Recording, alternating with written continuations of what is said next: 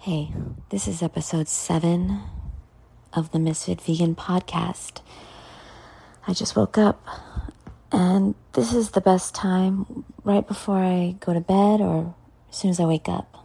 These are the times that I've allocated to put down an episode. And this one's gonna be real short, boo boo.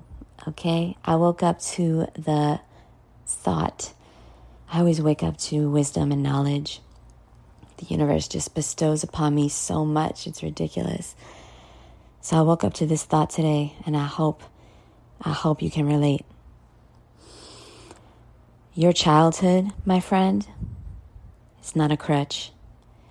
It's a mother fucking chisel. Have a good day.